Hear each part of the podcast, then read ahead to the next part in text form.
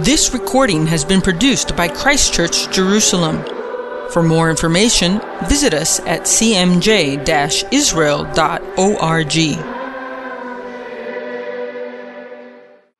Lord, in your mercy this morning, teach us and instruct us. Send your Holy Spirit to guide us. And we ask for your blessing as we hear your word. And we ask that you would challenge us so that by obeying your word, we may indeed be transformed into your image, the image of your Son. And it's in his name we pray. Amen. We come to a day in which we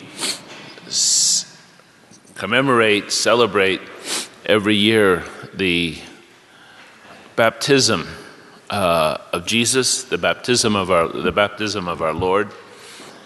And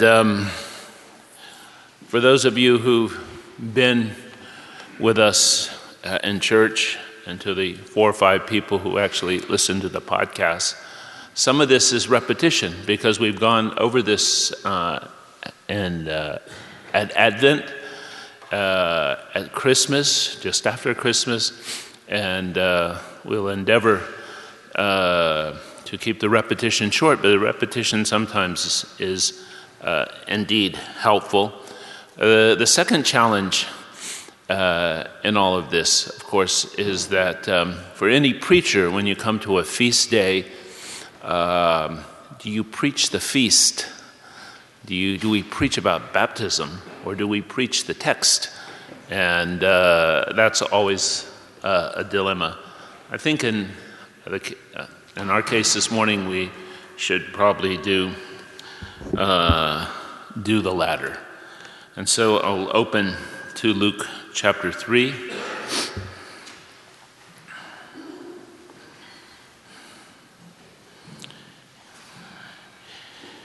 And we'll begin at verse 15. It says, the people were waiting expectantly, and were all wondering in their hearts if John might possibly be the Messiah. So what we have, the context of this story, is that we have in the first century, at the beginning of the ministry of John the Baptist, we have a great anticipation or great expectation amongst the people. People are waiting for the redemption. They're waiting for the Messianic age. They're waiting for the Messiah. They're waiting for God to come and rescue them. And this certainly is the context in which we find ourselves. And of course, we have the ministry of John the Baptist in the midst of this expectation, and possibly John himself and his ministry is the one who is heightening or fueling this expectation, because John and John's message is very popular amongst the Jewish people during this time. We know this from Josephus. We know this from the Book of Acts. And I think sometimes we and the church don't quite understand John fully. We think that John is sending everyone an Evite, right? Inviting everybody, or just saying, now, I just want to remind you, put it in your calendars, mark the date. You know, the Messiah is coming soon. But John's ministry is much more significant and much more important than that. And a few weeks ago, we spoke about the relevance, continuing relevance of his ministry for us today. And at the heart of John's, you might say, message, perhaps fueling this anticipation, this great expectation, is John's call to repentance. This is the key.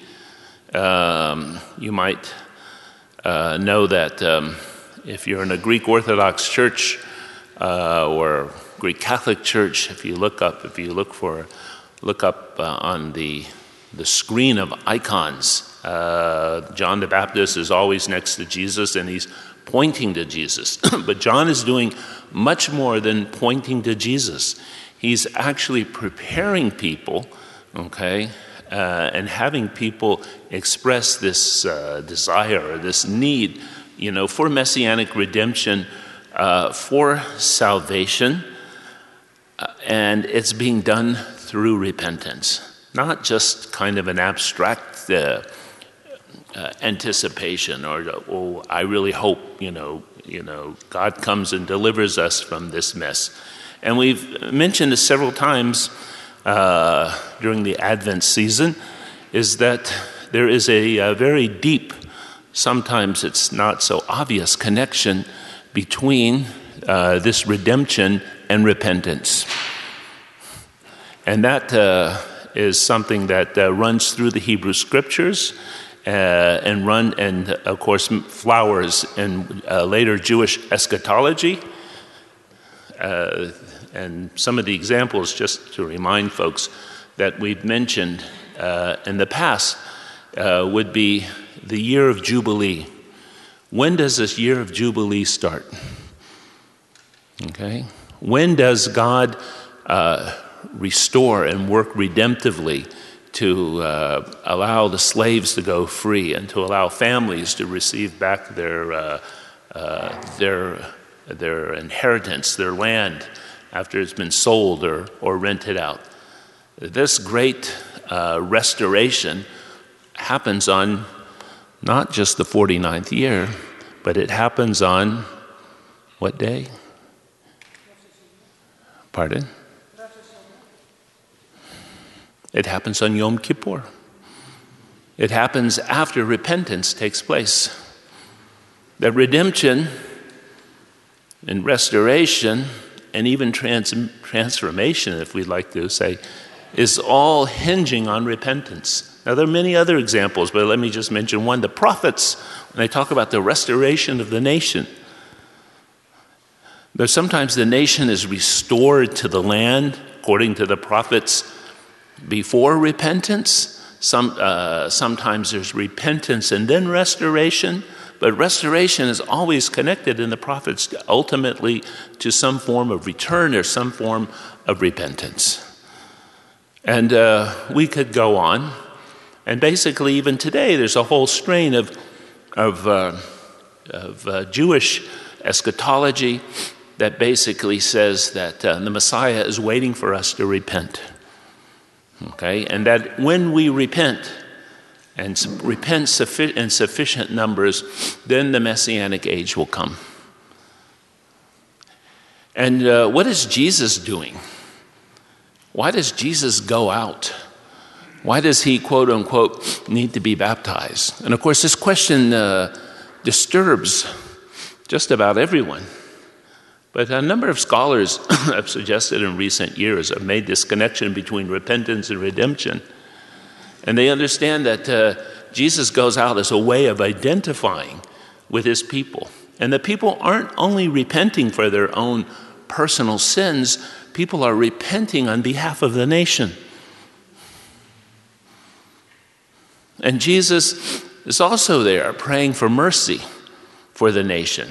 Jesus, as we understand from the Scripture, has no sin. He has nothing to repent for. But he's identifying with his people. And I love it in the way that Luke's gospel, which is supposed to be about Jesus and the identity he has with the whole human family, right? Because the genealogy that we didn't read this morning traces the lineage of Jesus back to Adam and then calls him a son of God. But here Jesus identifies in a way with his people. He goes out and calls upon God to bring repentance. And in the process, of course, he is baptized by John the Baptist. So at the beginning of his ministry, There is a total identification with his people, the Jewish people. At the end of his ministry, by carrying that cross, there's not only an identification with us, the human family, and that he suffers and dies and must pass through, must deal with the fear of death.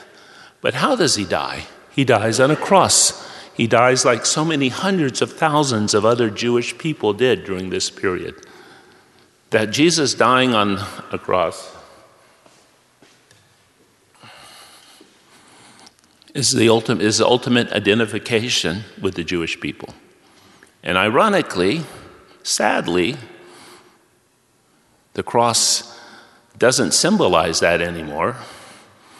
Instead, it symbolizes oppression and misunderstanding and division.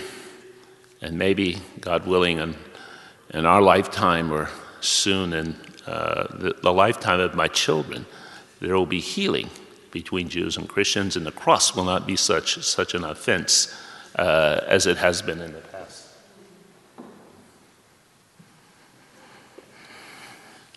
So I mentioned this identity, because identity, I think, in the passages is very important. So I'd like to continue.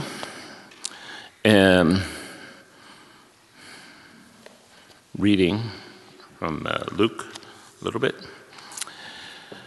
The people were waiting expectantly. John answered them, "I baptize you with water, but one more powerful than I will come, the thongs of whose sandals I'm not worthy to untie." Of course, John must stress this because, again, he is incredibly popular.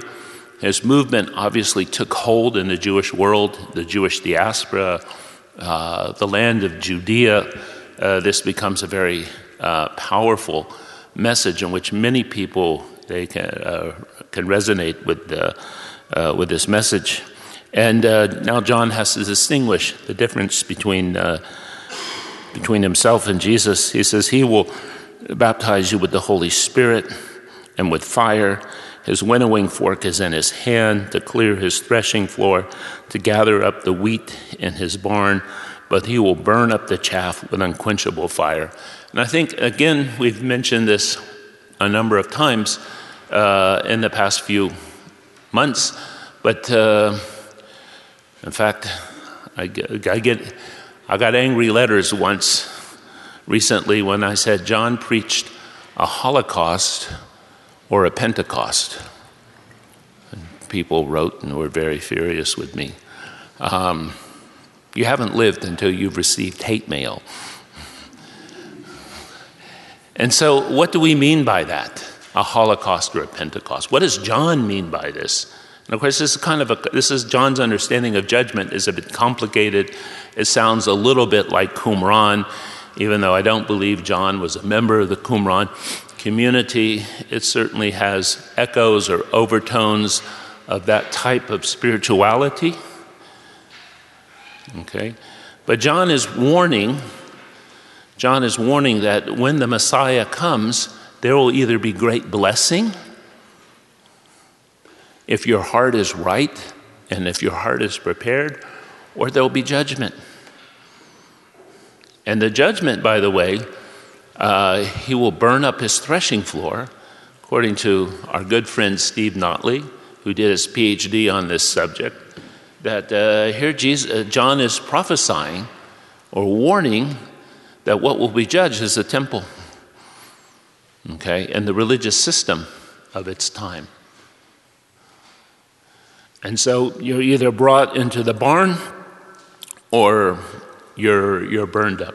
Now, Jesus later will have a little bit of a disagreement with John about this. And we see this best in Matthew chapter 11, where Jesus understands and appreciates John and says there's no one greater, born of a woman than John the Baptist. But John the Baptist, John will say to Jesus in an indirect, very Jewish way, you don't really fully understand what I'm about. That I will indeed one day bring judgment, but the judgment is not now. For now I'm bringing grace and mercy.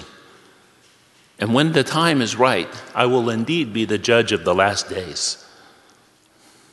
But that time isn't right this minute. John expected this judgment to be immediate. And what John didn't understand is that there, Jesus has, I hate to use the word. In fact, it bothers me to use the word. I'm sorry if I offend anyone. But Jesus has 3 dispensations, not 7.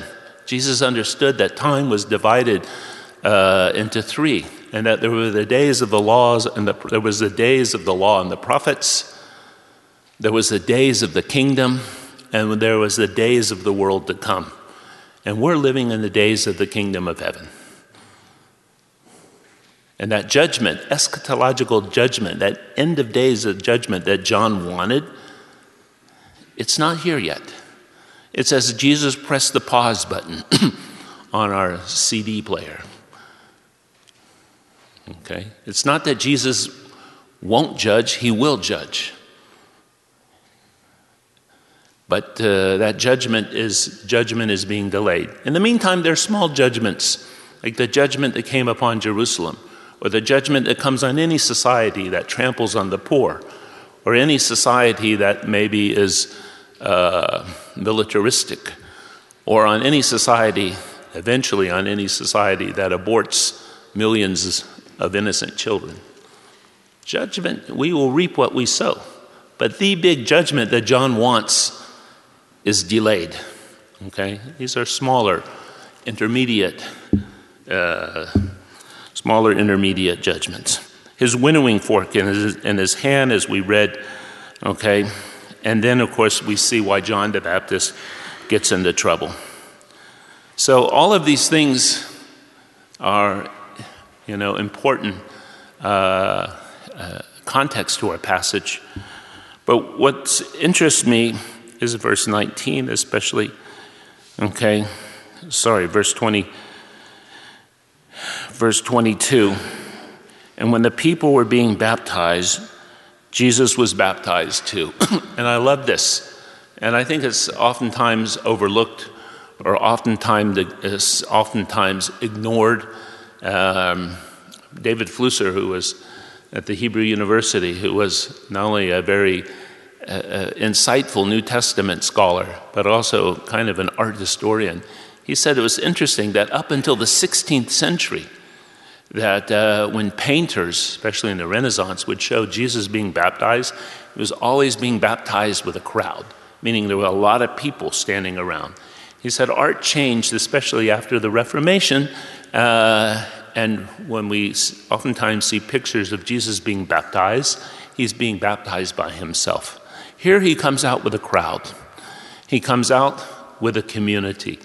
And for Jesus, John, and for us today, baptism is and should be a public event.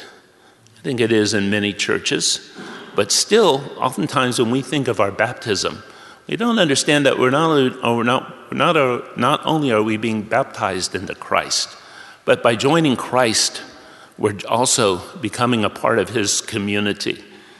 And so baptism becomes something very private or something very individualistic.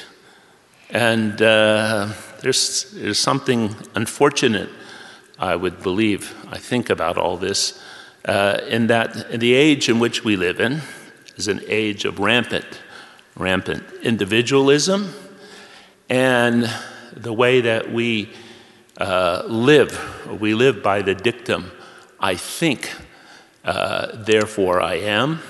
And of course, this worldview has brought destruction and enormous damage to all of us.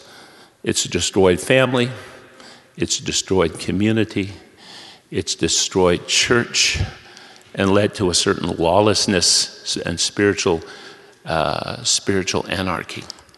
Really, the biblical view, which is kind of implicit in this verse, is I am because I belong. Where do we get our identity from? How do we construct that identity?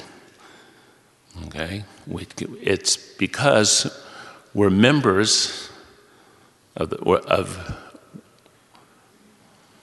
we're in the family of Jesus. We're in the family of God. And because that's been lost on us, although I think it's being restored, I think there's been finally a reaction against this kind of radical individualism that came to us with modernism and postmodernism.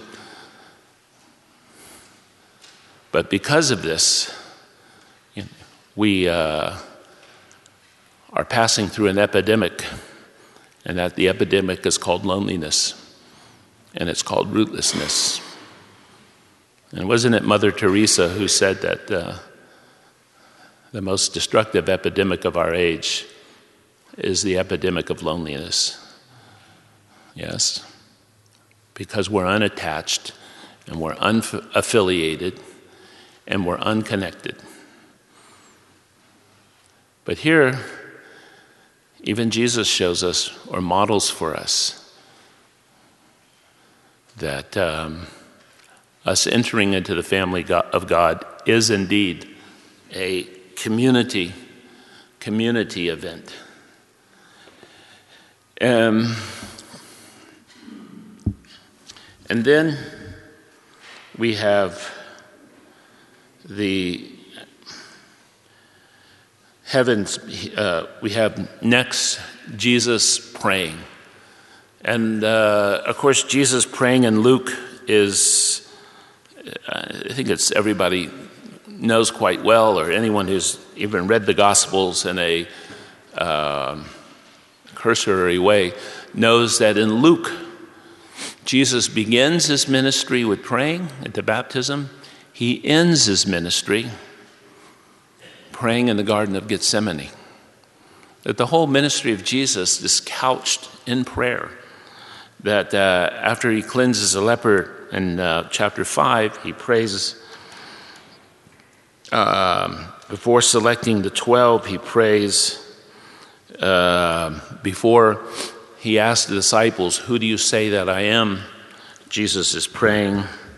Before the transfiguration, he's praying. Now, what does this teach us? I think it tells us something more than that, well, prayer is a good idea. We should always pray. It teaches us instead that the Son of God, which we'll discuss in a moment, lives a life that's dependent upon God. And that at every major step in his life, okay, we see Jesus praying. And certainly it should be a reminder to us that certainly we should and must do the same.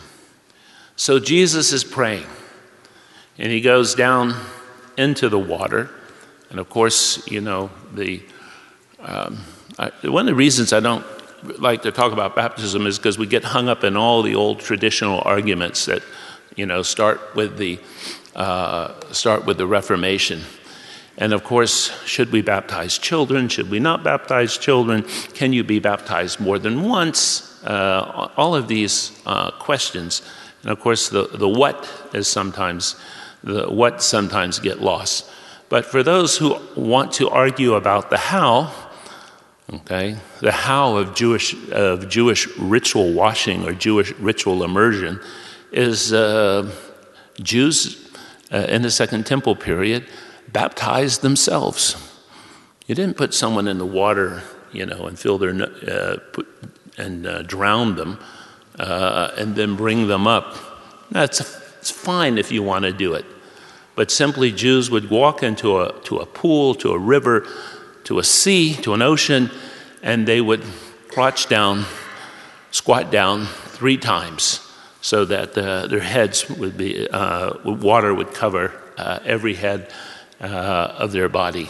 Why 3 times? We don't know. But very likely this becomes the source of Trinitarian baptism. The Father, the Son, and the Holy Spirit. And by the way, to baptize in Hebrew is a reflexive verb.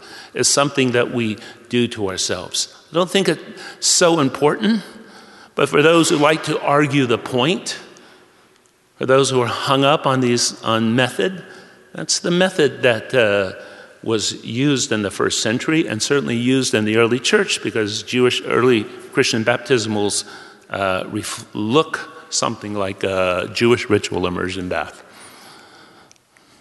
But what's more important in all of this is that Jesus goes down into the water. He's identifying with his people. He's identifying with Israel, with their future redemption, with God cleansing the people. And of course, that cleansing is connected to the Holy Spirit.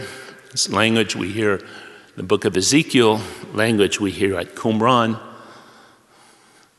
And when Jesus comes up, there's a voice. And that's what I think is most important in all of this. That voice of God speaking to Jesus. And the voice that comes from Scripture, by the way. The voice comes from Psalm 2, from Isaiah 42. The voice simply says, "You are my son. With you, I am well pleased." Now, just for a minute, what does the voice mean to Jesus? And actually, what does that voice mean to us? Because those are words that maybe in different ways or in a different context or in a different structure, God surely speaks those same words to us. You are my son, you are my child, okay? With you I'm well pleased. So what does it mean? What does it mean to be a son?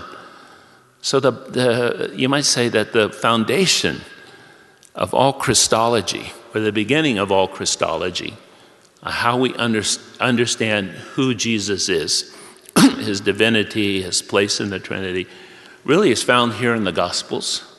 And it's a Christology of sonship.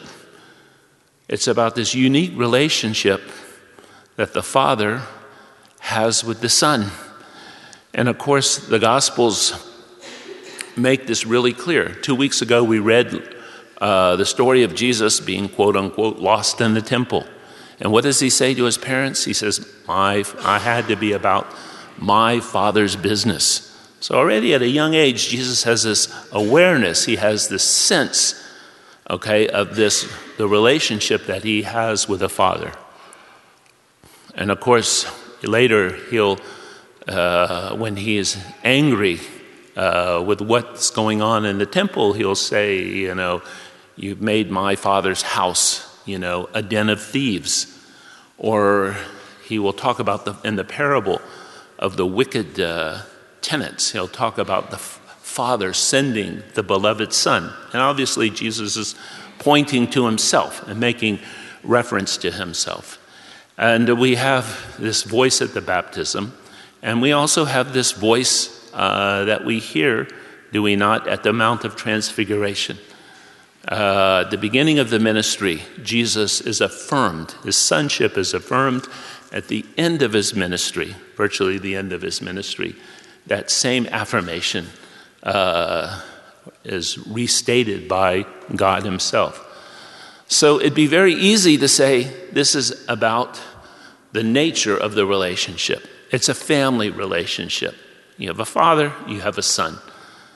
But of course, if we think in maybe modern terms or present day terms, you know, there's lots of us, many of us who have had rough relationships with fathers, and things have not necessarily been easy. But this is maybe more about, as much about function, about the relationship itself and the way that the father and son relate to each other than just the nature of the relationship. And what does it mean to be a son in this context? In this context, sonship, okay, in this context, sonship is about obedience. And what it means to be a, son in the Gospels, even in the Epistles, Probably 13 times Jesus is mentioned as the Son of God, but oftentimes it talks about sonship and Jesus being faithful. And certainly in the book of Hebrews, over and over again, the connection is made between sonship and obedience. So when God is saying, "You are my son," he's also putting out some trust and confidence in Jesus that Jesus will be obedient. And surely, by the way, we all like to talk about ourselves being children of God, and we talk about ourselves as being in this family, et cetera, but in this family comes responsibility, and the responsibility is to be obedient. Now, just for example, we can read one passage because of the time, and it's a very famous passage. Sometimes we often read this during Holy Week, but Hebrews chapter 5, of course, says, "So Christ did not take upon himself the glory of becoming a high priest, but God said to him, 'You are my son, today I have become your father.' And he says in another place, 'You are a priest forever in the order of Melchizedek.' During the days of Jesus' life on earth, he offered up prayers and petitions with loud cries and tears to the one who could save him from death. And he was heard because of his reverent submission. Although he was a son, he learned obedience from what he suffered. And once made complete, he became the source of eternal salvation for all who obey him, and was designated by God to be a high priest in the order of Melchizedek." And we could go on and on, but we have a time constraint.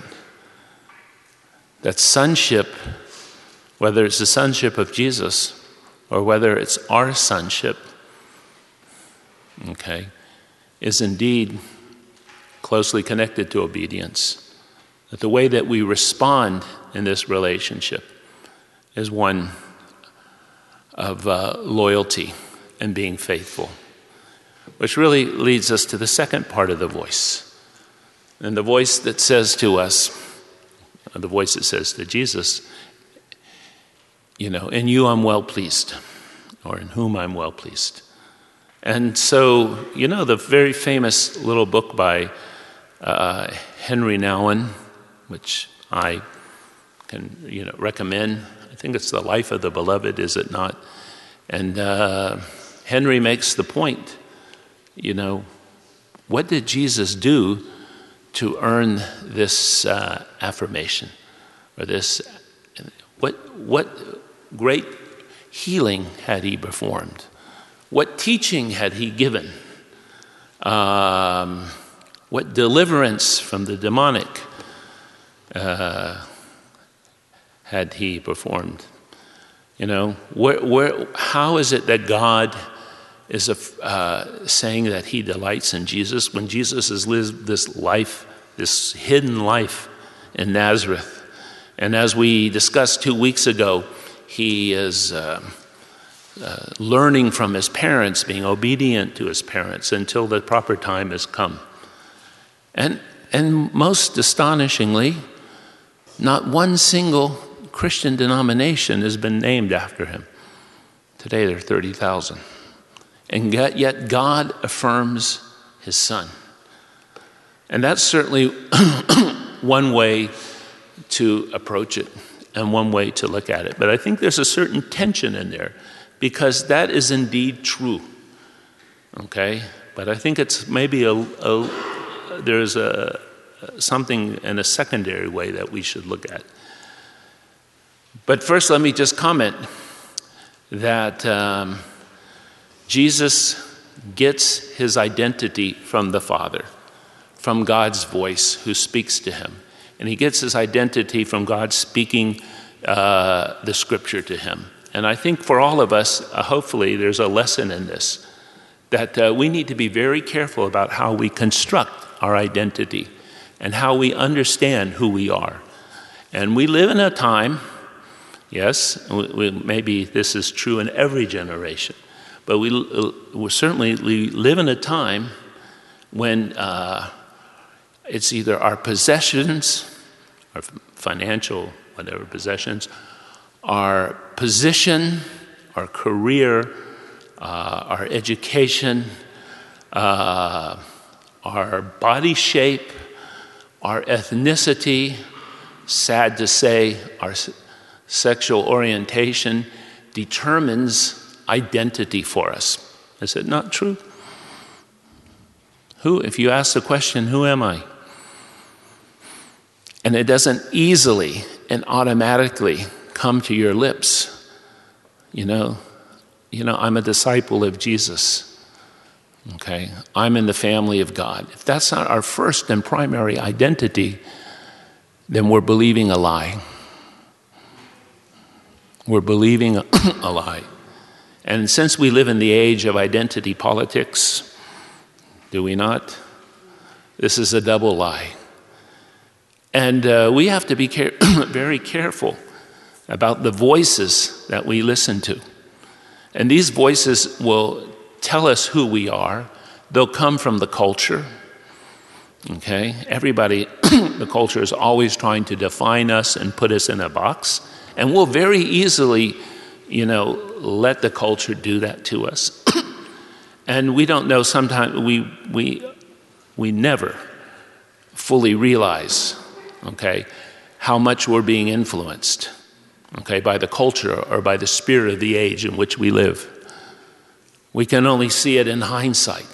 I look back at, you know, my walk with the Lord in the 1970s, and I think to myself, oh my goodness, how shallow and immature it was, because we were so influenced by the therapeutic culture or the culture of therapy or psychology or whatever it may be. We're so influenced by the materialism of the 1970s, by the optimism of the 1970s. We're like that lobster in the pot. We don't know how hot the water is. And this, our culture, and the world in which we live, if we're not careful, even in a quiet way or a non-obvious way, okay, shapes our identity. And we have to be smart enough and strong enough to say no to the culture at times, or those parts of the culture which are not biblical. And how do we do that? We do it by, you know, C.S. Lewis says the thing to do is the way to ensure, you know, that you're not being deceived by your culture is to read old books. You ever read C.S. Lewis in the article, and you know, you read John Wesley or Athanasius. Okay, so you read somebody who lived in the past, may be just as blinkered as we are, but they don't have the same issues. So I would suggest that we read an old book, but the old book I suggest that we read is the Scripture. And that we saturate ourselves with the Scripture, not just a passage here and there, but passages and books of the Bible, that we know this, that we allow God to speak to us, okay, through this. By the way, we are also, our identity comes to us through our own brokenness, okay, whether it's self-hatred or arrogance. And we'll construct an identity for ourselves. Sometimes it comes from false voices in our family or our friends. And often, sometimes, even the devil himself will you know, whisper in our ear or tell us, look, you're this, you're that, you're a failure, you're never going to succeed, whatever it may be. But here Jesus gets his identity from God himself, and by listening to that voice. And I think that voice still speaks to us. It can tell us, it does tell us that we are the beloved. We are the beloved. With us, God is well pleased. But here's the catch. The catch is that it comes with a special responsibility. And Jesus, before he did one miracle, God says, I'm with you, I'm well pleased. But it also could be that God is saying to Jesus, with you, I'm well pleased because for 30 years you've waited patiently. You've submitted yourself to your parents. You've grown in wisdom and in favor. You know, you've learned how to build a house or build a cistern, whatever. And God is affirming Jesus for his faithfulness. And I think both is true for us. Both is true for us if we will allow ourselves to hear God's voice.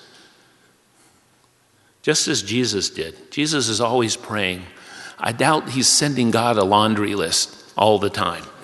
God, I need, 6 pounds of potatoes, 3 kilos of sugar, and make it quick. That the nature of prayer is listening prayer. That Jesus would have been nurtured by the Shema, which says to listen up. Hear, O Israel, listen to God's voice, as we mentioned before. So we need to hear God's voice. We need to hear God's voice as it speaks to us through Scripture. And a voice that contradicts Scripture is a voice to be rejected. And by the way, when we hear a message from our culture, and when we see a movie or hear a pop song or hear a conversation, and there's something insidious about it or even something subtly wrong, we need to say to ourselves, I reject that. I'm not going along with that. There needs to be an active resistance. We don't need to be pushed along by the culture. And we need to further, if we want to hear that voice, there's going to be a dependency on God in prayer, just as Jesus depends on his Father and allows that voice to guide him and direct him throughout his ministry. So yes, we're the beloved, as Jesus is, for God so loved the world. We love him because he first loved us first. And God is indeed delights in us, but there's also a special responsibility. And by giving us, by saying that we're sons and daughters, there's an expectation that we will be obedient. By giving us the Spirit, what is implied is mission, that we will be about God's business. We will be about the work of the kingdom of heaven, because the kingdom of heaven isn't working by therapists or social workers, as wonderful as they may be. It works by the power of the Holy Spirit. And in next week's gospel, when Jesus is at the synagogue in Nazareth, that becomes clear to us why the Spirit is given, why the Spirit is poured out, not just for prophetic utterance, as it was understood in this. And generally in the Second Temple period, but to empower us, to do God's will. And by the way, it's the Spirit that will also help us to shape and form that identity. So we do not believe a lie. Let's pray. Father in heaven, we do come to you, and we pray that your baptism will not just be some historic event that happened a long time ago, but we pray that it'll continually, Lord, be relevant to us. And Lord, we ask that you would indeed speak to us. We ask for the affirming voice of the Father to speak to each one of us, to bring us blessing, to bring us our identity, to affirm us as to who we are, but also to challenge us to be obedient and to be faithful to the mission that you've given each one of us, that you've given to the church. Lord, in your mercy, we ask these things. Amen. Thank you for listening. If you've been blessed by this teaching, let us know by leaving a comment on our Facebook page or leaving a review in iTunes. You can offer practical support to Christ Church Jerusalem by clicking the Donate Now button on our Facebook page. Thank you, and blessings from the City of the King.